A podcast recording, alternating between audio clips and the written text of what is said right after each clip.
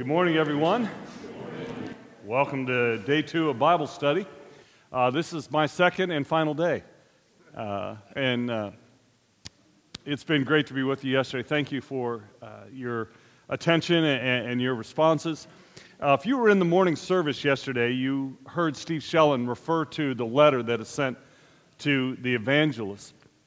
And as I was thinking about the, the issue in Second John, where uh, it's an issue of traveling teachers, probably the closest equivalent to that, at least in my experience, are those who come here as evangelists. And so uh, I want to pray, and then I want to share with you another part of that letter that was sent to Steve uh, and to Bert this year. Let's pray. Lord, thank you for this day and for our time together.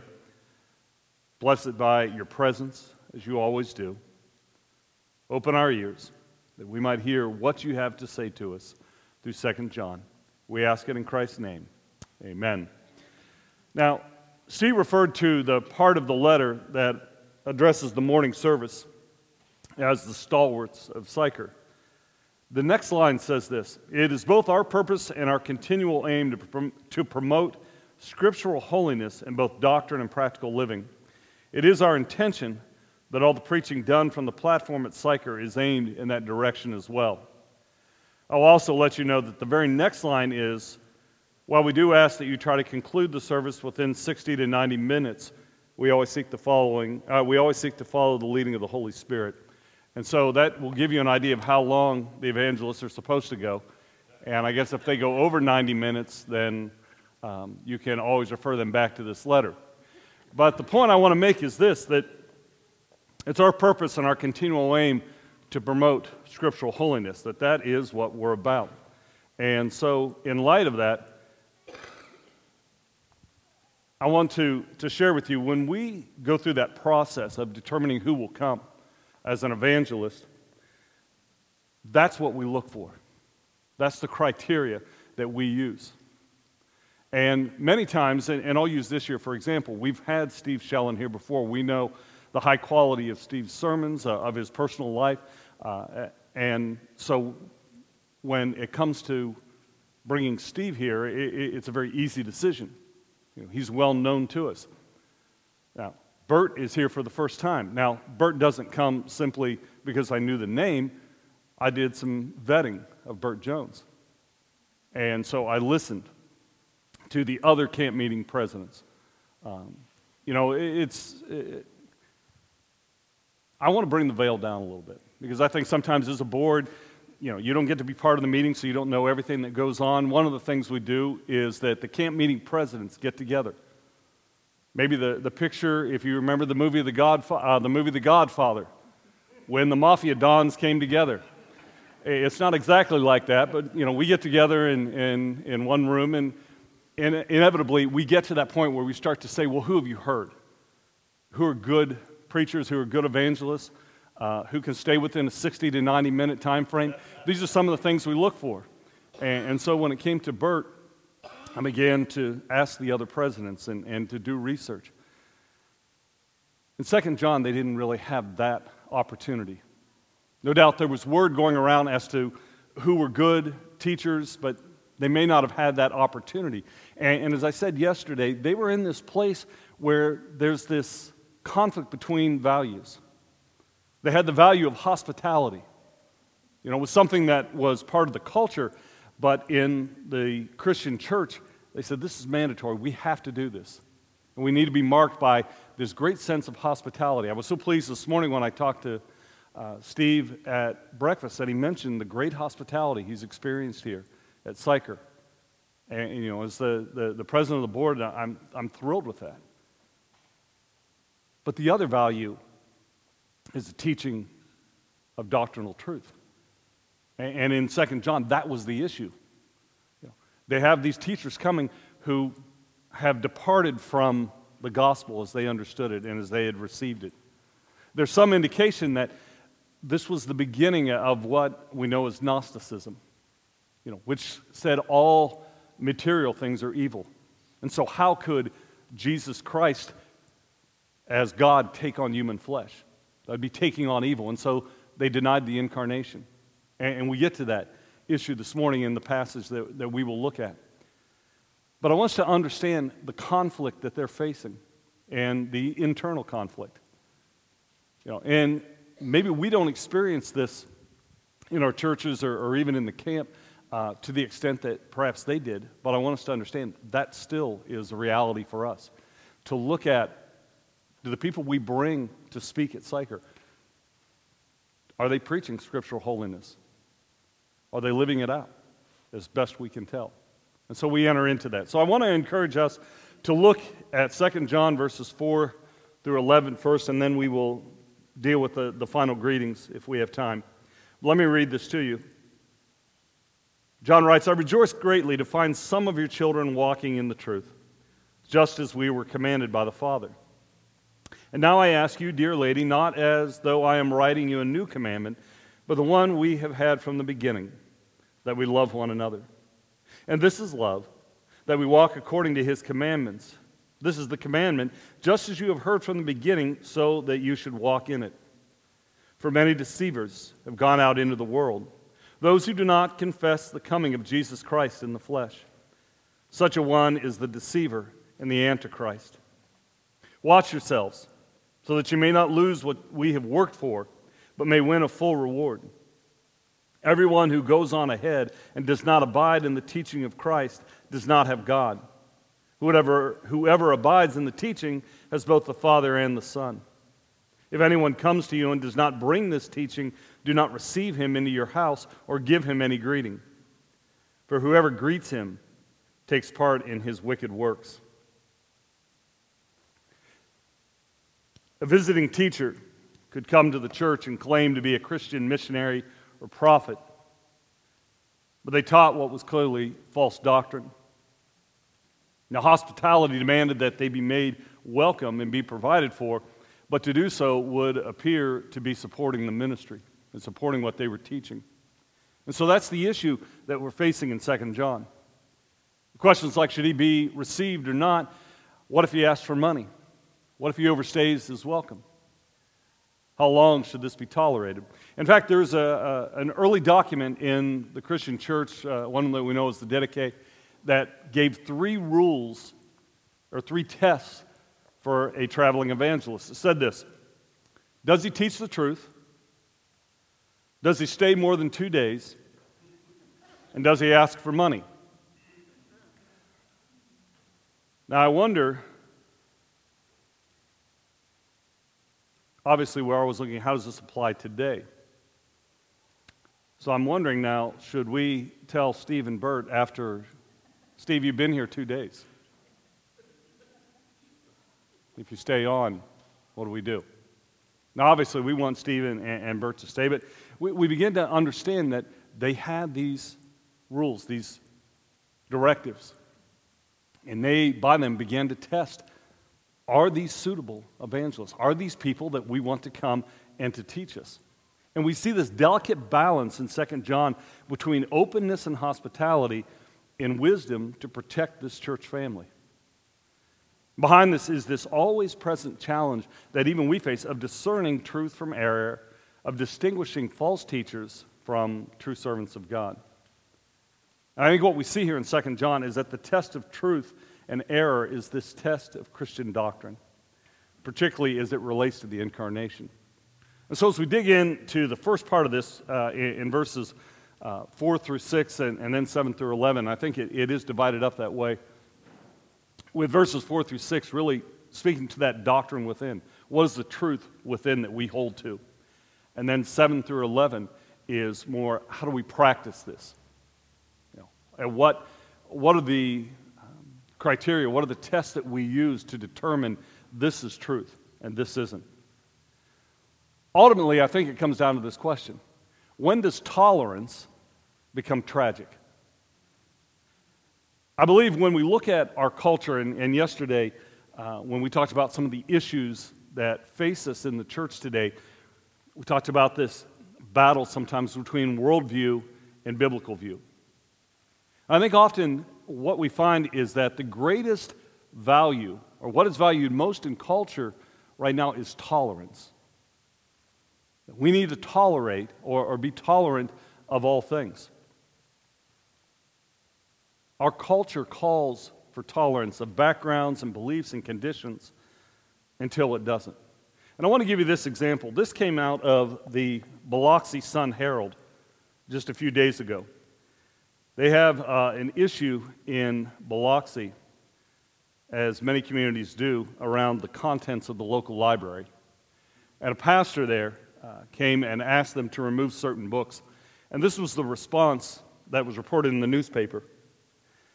Leah Campbell, president of Mississippi Rising Coalition, is a community organizer and LGBTQ plus activist who attended the board meeting and said the fighting wasn't done yet.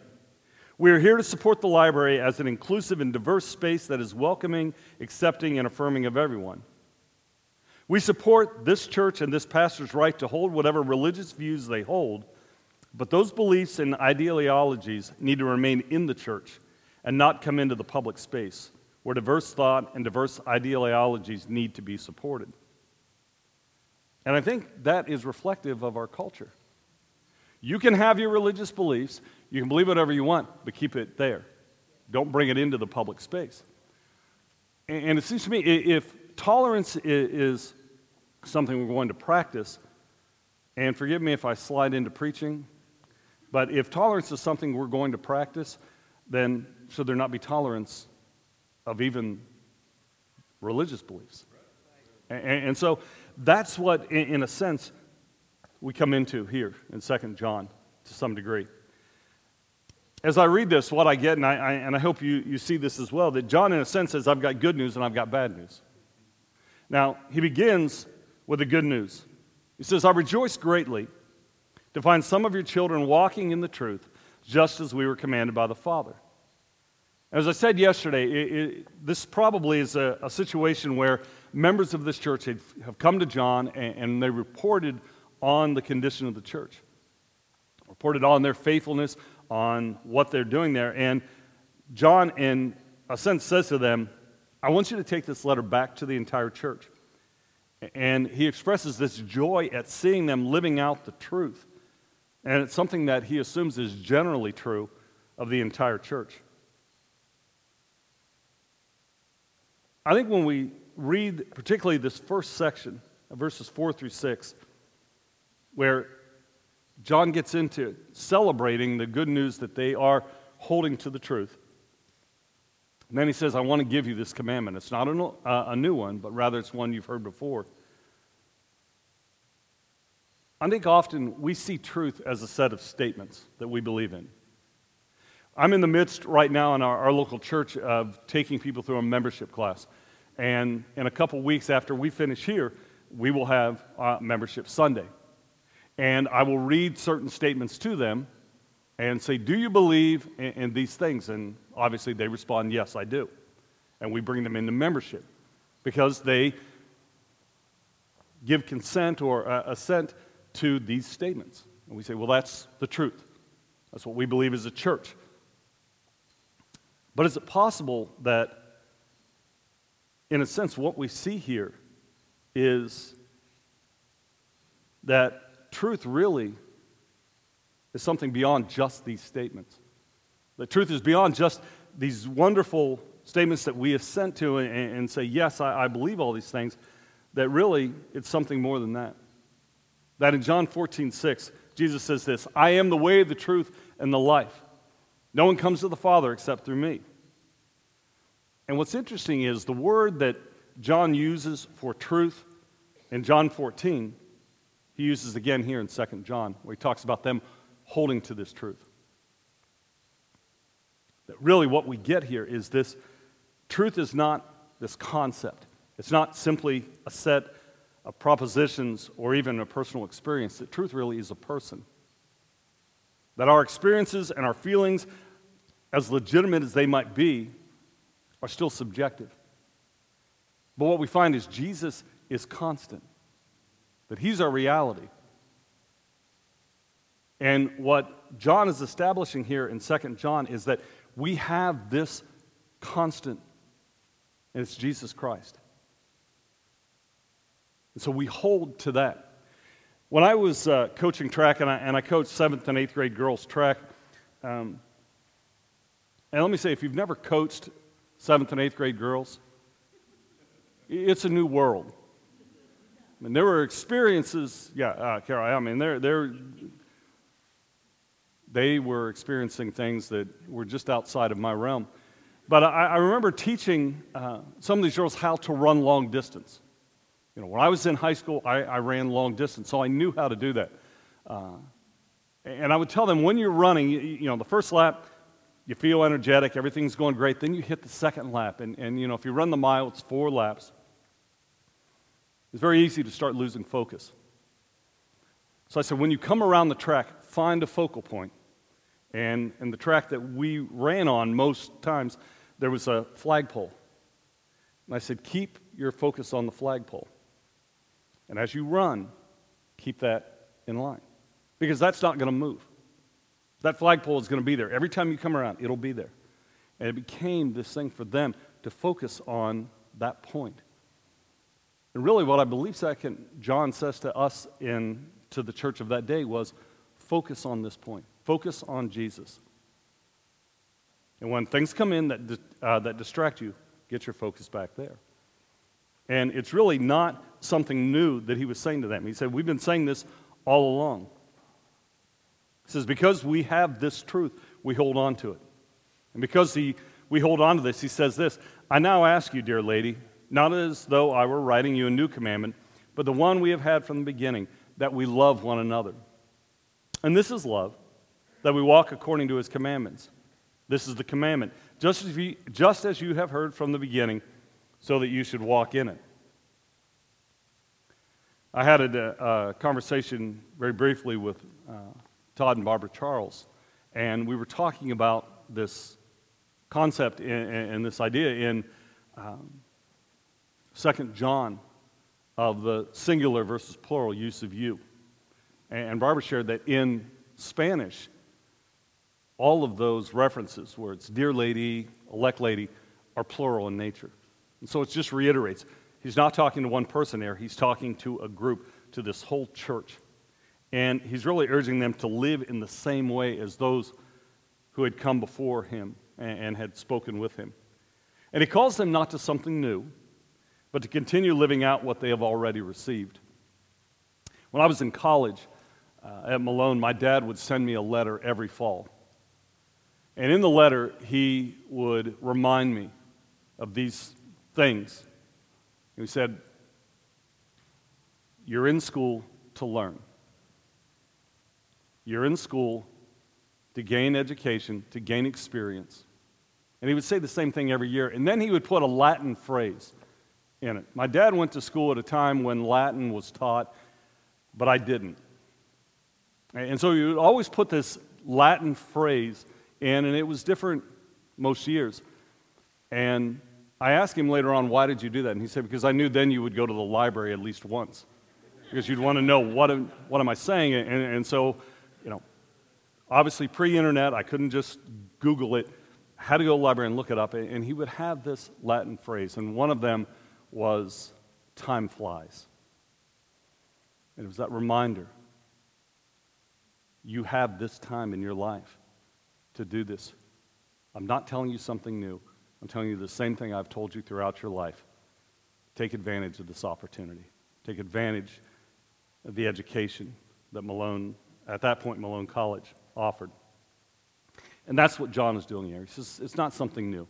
I want to remind you of your foundations. I want to take you back to the things that you build on. And this call to love one another is so familiar in John's writings, and it's still a command given to the church today.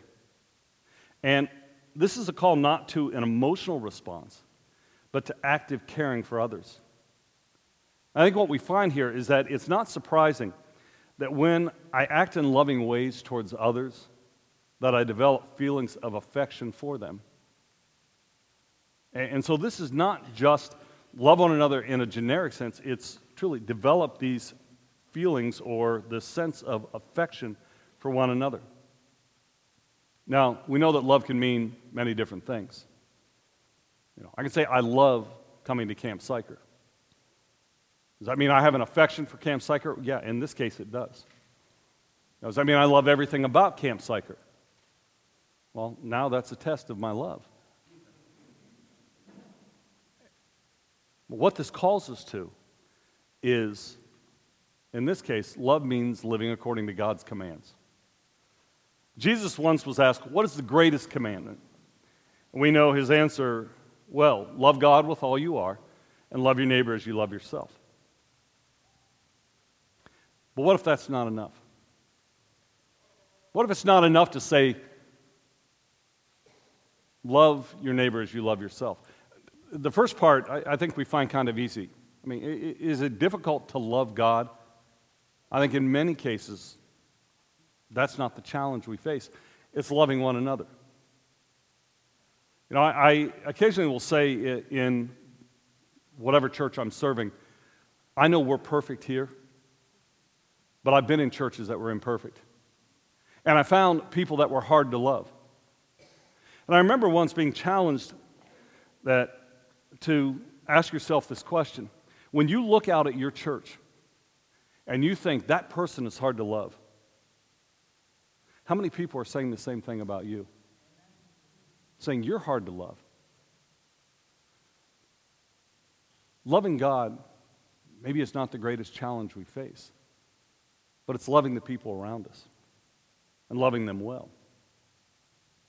So in this case, John is saying, I'm giving you the same command Jesus gave you love one another. When Jesus talks about that, and he tells the disciples to love one another, he gives them this incredible example of that. What if I find it hard because I'm an introvert to love other people in the way I love myself? What, what if I'm egotistical? How do I love others the way I love myself? All this is to say, what if loving myself really out of my own experience or my own truth is different than living out of the truth of Jesus Christ? I think that's why Jesus says he gives us a new command, something above and beyond loving others as we love ourselves. We have that example in John of Jesus washing the disciples' feet. And he serves them dinner right before his crucifixion. And he says to them, So now I am giving you a new commandment love each other. It's interesting, he doesn't say, Love each other the way you love yourself. What's he say? Love one another as I have loved you. And he totally changes this thing from, I'm not loving you the way I love myself, but I want to love you the way Jesus loves you. And it seems to me that when I love like I love myself, it, it can all be about feelings. But when I love like Jesus, it's a choice. If you put yourself in the place of Jesus at the Last Supper, what's the likelihood that your first thought is going to be, I'm going to wash the feet of these disciples? And maybe it's just me, but my first thought wouldn't be if I knew I was going to be crucified, washing feet. Maybe that shows the great gap between me and Jesus, but Jesus looks at it differently. When I love myself, it, it, it's about holding on to my desires and my rights, but when I love as Jesus loves, it's about giving up my desires. It's about giving up my rights. And I think that's what, in a sense, John is calling them to. So he gives them this picture, this new commandment, this vision of what life can be like and what love can be like. And he says, Love one another. And the way you do that is to love like Jesus, to live out the commands of God. And so, what we see in this section of verses 4 through 6 is really this call to walk according to the commandments of God. Again, it's not something new. It's something they'd heard from the, they, from the beginning and that they should continue to walk in it. And it's at this point that John, in a sense, kind of shifts. He's established the doctrinal principles, he's established, this truth within. Live this way, walk this way, love one another according to the commandments of God. But then he shifts in verses 7 through 11 and says, This is how we put it into effect. And I think it raises this question when does tolerance go too far and become damaging to people? John isn't tolerant of those who are leading the church astray. I think what we see here is he gives them really two instructions see them as deceptive and antichrist, expose and resist their heretical teachings. And really, when you look at verse 9, it's John's shot at those who believe they had run far beyond others in the depth of their Christian belief. In, in, verse 9, he says this Everyone who goes on ahead and does not abide in the teaching of Christ does not have God. Whoever abides in the teaching has both the Father and the Son. And so, what we see in verse 9 is this picture of, of what the teachers, these false teachers, are teaching. They're, they're telling them it's all right if you are just kind of at a superficial level of Christian belief. But when you progress, when you really get ahead, you're going to understand this. You'll give up this whole idea of Jesus coming in the flesh because the flesh is evil. And so Jesus would not, as God, become human flesh. He wouldn't take that on. And so once you advance past that and you start to understand the deeper wisdom of God, then you give up things like the incarnation. You give up these foundational beliefs because you've advanced beyond. And John says, listen, if you're talking about advancing beyond, pushing ahead of everybody else, you've lost out. Because if you're teaching that and that's what you believe, you don't have the Father and you don't have the Son. And if you don't have that, what do you have? And I think John would say you have something other than Christian belief. And so, what we see in verses 7 through 11 is really this claim by John, or, or this push to establish the incarnation as reality. Then we get into verses 10 and 11, where he says, If anyone comes to you and does not bring this teaching, do not receive him into your house or give him any greeting, for whoever greets him takes part in his wicked ways. Now, in normal circumstances, hospitality was expected. Let me ask you, and I'll ask you to respond to this. When you think of hospitality, what are some of the elements of that in, our culture? In the way we think, what are some of the elements of hospitality? If I'm coming to your house, how are you going to extend hospitality to me? A meal. What else? Anything else? Make you feel like one of the family, comfortable. Oh, yeah, yeah, yeah. So we have these elements of hospitality. Now, in that day, they would have understood it very similarly. You come into my home, I'm going to wash your feet, I, am going to uh, try to make you feel comfortable. So, serve a meal, do all this. We know that's part of that culture, and, and certainly was a part of the Christian culture of that day. And so we have this value of hospitality that normally was extended to these traveling teachers. But this is an emergency. And so what was normal was suspended. And I think what we get in Second John is this sense that the church is in danger. He says, so the way we normally operate is not going to work now. And so he says, give them no platform to speak, no church leadership position, no opportunity to confuse new converts with false doctrine that's disguised as a legitimate expression of Christianity. I want to ask you this, and again, I'll ask you to respond. Do John's harsh words seem inconsistent with his repeated admonition to love one another? Sam, what do you think? No, I don't think it Okay. does. Ultimately, love needs to be rooted in truth. Okay. The unloving thing to do in this case is letting lies spread to Christians being led astray. Okay. Ultimately, for love to thrive, you need to uh, root it in truth. You have to cut out that potential uh, seed of lie. Okay. So the loving response is to say, we're not going to give you a platform. We're not going to extend hospitality to you. Right? Okay. So picture that in the modern church. How do we exercise that in the church? What do you think? Yeah, Dale, go ahead.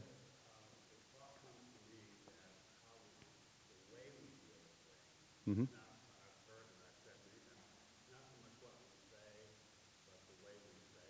Okay. Mm-hmm. Mm-hmm. And that makes a whole difference. You can reveal to me what the right attitude, and I will accept it. Mm-hmm.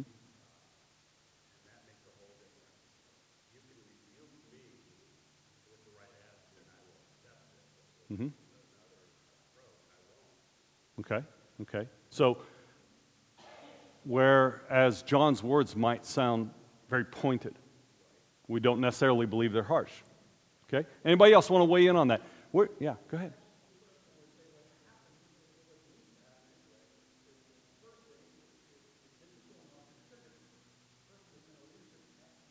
Mm-hmm.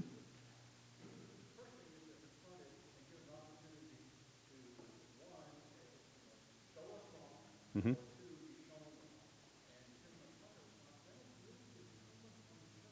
Mm-hmm. Mm-hmm.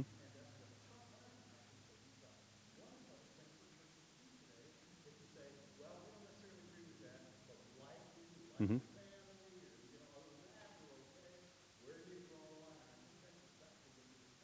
Sure. Right, right. So we set those lines and move on. Yeah, Heather?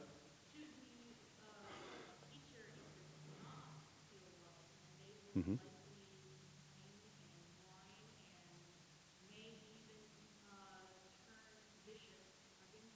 Mm-hmm.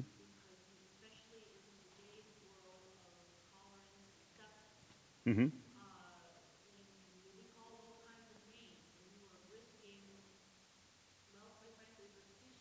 Mm-hmm. Okay. So you have to, you, you, I think this is where speaking the truth in love comes into play. Because it's so easy to lash back Mm-hmm. and, uh, and fight back, you know, with, you know, fight fire with fire, that's our human instinct. Sure. But we have to represent God's love and to pray for the false teachers that they might around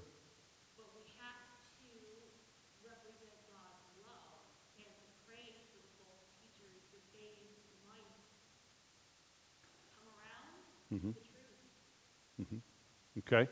Do we give them a hearing in the meantime? Okay. So we say you, you're, what you're teaching is out of line with what we believe, so we're going to sideline you for the time being. Is that correct? Okay. Todd? To me, it- when when you brought up the Mhm. right, and you talked about how they're saying basically, keep your beliefs in the church, Mhm. and they've lost tolerance for us Mhm. as Christians, Sure. but they expect full tolerance Mm-hmm. as them. And, and this, as I, as I'm listening and reading, it's, it's the leaders of the church. Mhm. The false teachers are the people that are being put, given the platform Mhm. in the church, Right. but it's not necessarily as a common person in Mm-hmm. Right. Right. The, the, and you're, you're, you're absolutely right. It's addressing those who are coming and, and coming in leadership and saying, you know, I have this mark of approval. I have this, whatever it would be, that allows me to, to teach and to be in this place. So, yeah, it- it's coming out of leadership. It's coming out of those who have that teaching ministry. So, let me muddy the waters just a bit. Are any of you good Wesleyans? I'm not talking about Wesleyan church, just good Wesleyan believers. Any of you? All right, great. So you believe what John Wesley says, right? John Wesley said, and we tend to uh, appeal to this often quoted statement by John Wesley. He says this Though we cannot think alike, may we not love alike? May we not be of one heart, though we are not of one opinion? Without all doubt, we may. Herein, all the children of God may unite, notwithstanding these smaller differences. And we use this as an imperative to preserve unity at all costs. So, let me go back to that question. In light of what Wesley says, is John being too harsh here? I mean, is this a smaller difference? It's just a difference of opinion.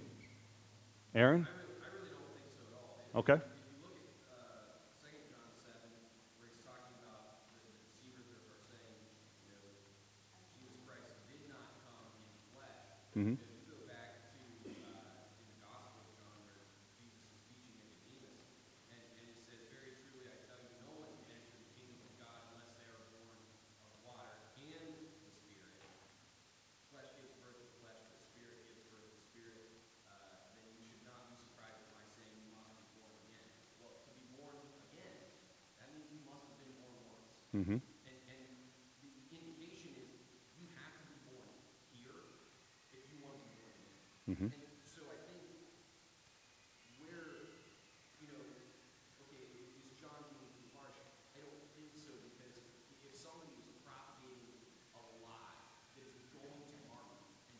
going to harm others, then allowing that lie to propagate and repopulate is not helpful, right? If you are allowing that to continue, then what you are doing is actually letting these people walk away from the path.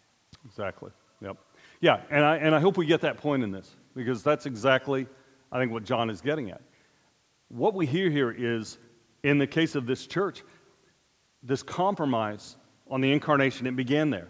Christ coming in human flesh would have crippled their future ministry, as well as put their souls in eternal danger. And I think when we talk about maintaining a doctrine in the church, we talk about maintaining a doctrine even in the camp.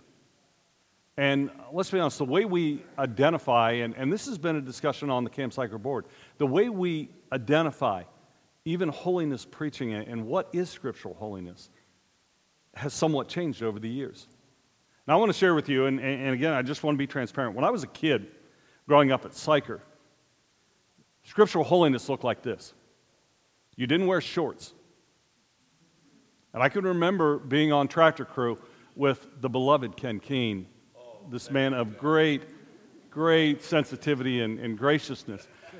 But Ken told us, hey, the rules are you, you've got to wear jeans. You can't wear shorts when you're working. And, and that, was, that was the rule. So I associated scriptural holiness with what I wore, the things I watched on TV or didn't watch, and very many outward things. A- And that was what I associated with scriptural holiness. That if I was going to be a person who was committed to holiness, then I was going to look this certain way and I was going to act a certain way. Uh, and, and, you know, the whole thing about, you know, especially when I was a teenager and starting to date, you know, I don't go with girls who drink, smoke, or chew. No, that wasn't, I, you know, so if I was holiness, I wasn't going to be around any of this. And I think what has changed, at least, and maybe it's, it's been in my mind and, and, and more so than in the way we define it as uh, a camp, is this inward change, the heart. That I'm perfected in love. And, and I know we, we, we tend to shy away from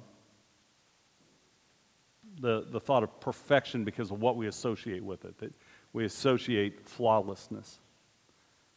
And yet, I think even the way we have defined what is scriptural holiness preaching has gone from, is very strictly doctrinal and, and says the very same things that you know, those who have gone before us have said. And we become to appeal to the heart and to that change that comes. And it's a beautiful thing. And, and, and so I think when we talk about doctrine, we talk about these things that are foundational to us, then we hold to them.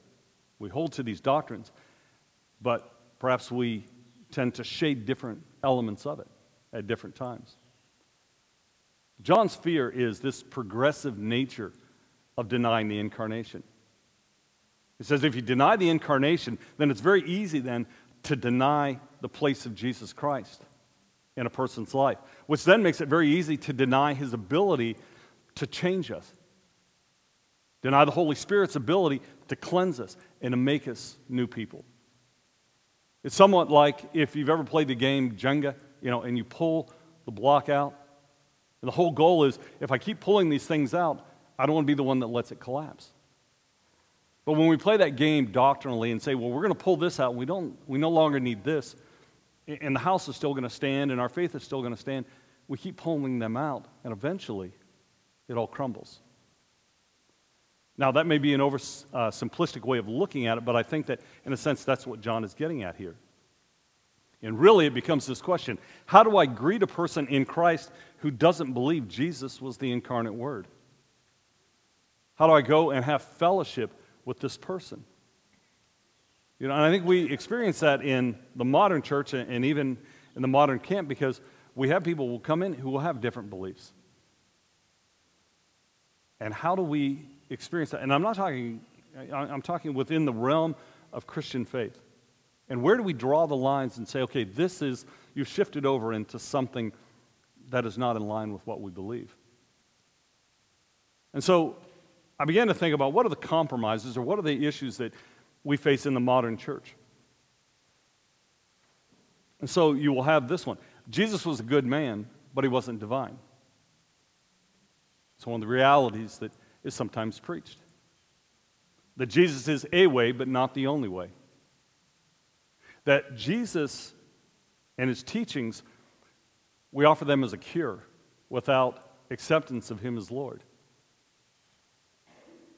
We say, Come to Jesus and he's going to heal you. But we leave it there. Rather than saying, Come to Jesus and he's going to heal you. But he's not going to stop there. He's going to do this work in your life that's going to transform you and change you and make you a new person. Instead, we'll stop short and just offer Jesus as kind of like a palliative. We deny the problem of sin. We sentimentalize the cross. We blend Christianity and nationalism. And so we deal with some of these compromises in the modern church. Let me open it up. What are some of the other ways? And, and I don't want you to name your church, but what are some of the other ways that we can compromise the gospel? We can pull those foundational blocks out. Heather? Sure. and mm-hmm the emphasis on helping people without sharing with them why. Mm-hmm. Um, and Okay. making social justice the gospel rather than the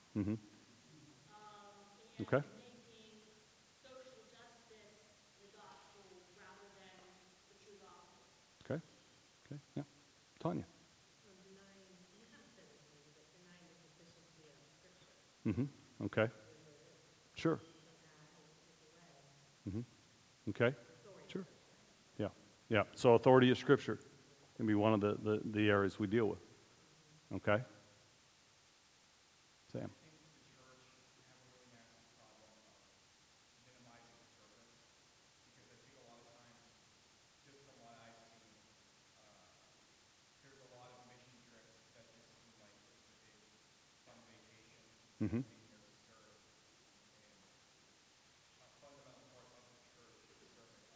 Mm-hmm.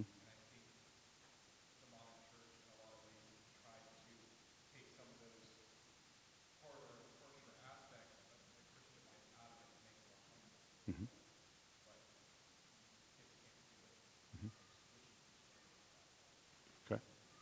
Okay. Yeah. Good. What else? Anything else? If John were writing to the church today, what do you think would be the prevalent issue he would want to deal with? If it's these traveling teachers and, and false doctrine, what do you think if John were writing to the church today, what would be his prevalent issue? Human sexuality would be a big one. And, and how do we deal with that issue? How do we speak the truth in love? And I think more than just that one Mhm. all of, like I said, the sufficiency of Scripture. Mhm. Because it's not just that topic. Sure. It's all of, anytime you want to pick and choose Mhm. what is okay to be preached, what is truth, and what is not, Mhm. all true. Okay. All right. Good. Anyone else? She, um, Barbara said that, that and, and it really echoed what you had said, Tanya, about sufficiency of Scripture and preaching the fullness. Um, I remember being at, at Asbury Seminary, and uh, I don't know if this is still Asbury's motto, but it was the whole Bible for the whole world. And I can remember being in preaching classes and professors uh, saying, you will find it easy to preach the topics that are appeal to you. But we want you to teach the entirety of Scripture. And that was great when I got to the Gospels and Paul's letters. Man, you get bogged down in some of the Old Testament books. I thought, what in the world does Leviticus has to have to do with Clinton County, Ohio? But the more I studied, the more I got around people who, who had greater knowledge, the more I understood the applicability. What else? I think the, uh, I think the Okay. our own, our own space, our own thought process, with, you know, Sure. One of my favorite books of the Bible is the, the short little snippet of Habakkuk. Mm-hmm. Because you know, God says, sorry, Habakkuk, you're not going to become. This process is not going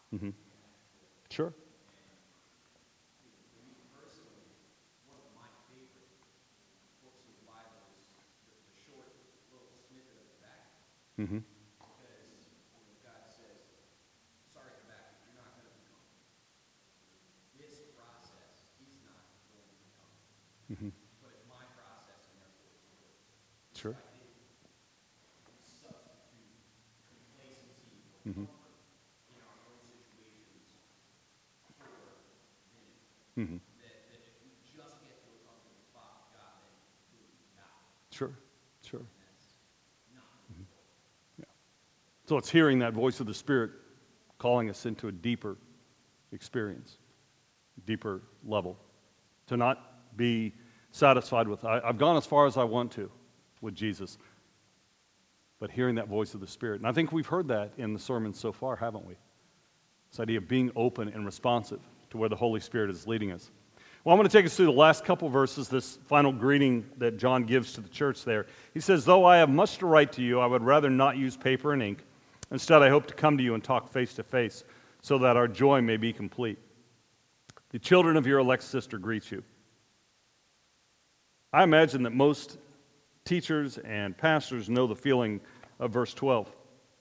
In essence, I'd much rather explain this to you face to face so that I know you understand it. We find that probably conversations go much better when it's face to face. I know in, in my experience as a, a pastor, when we have had difficulties or, or we ran into an issue, to be able to speak face to face with someone uh, was so much better than any other method. You know, in, in one hand, be, because of my personality, it's easier for me just to preach the correction from the pulpit and, and then kind of slide out the side door. The hard thing is having those face to face conversations, and yet that's what John wants with them because he understands, and, and I, I love this. Our joy may be complete. Of being together and speaking face to face. Ultimately, I think the commands of 2 John are, are pretty clear walk in the truth, love one another, and that these two are not mutually exclusive. To walk in the truth and to love one another is ultimately what John wants this church to live out. And so, what we see here in this short book is this call, very briefly, very quickly, and pointedly, to love one another by maintaining the truth. I want to open it up. We have just a couple minutes. Any thoughts, any questions, anything that you want to say that you didn't get a chance to say about 2 John that you want to be sure we get a chance to talk about? Right? Mm-hmm. Mm-hmm. You mm-hmm. know, just listening to what everybody says, Mm-hmm. about the same age you are, I'm fifty-six years old. Mhm.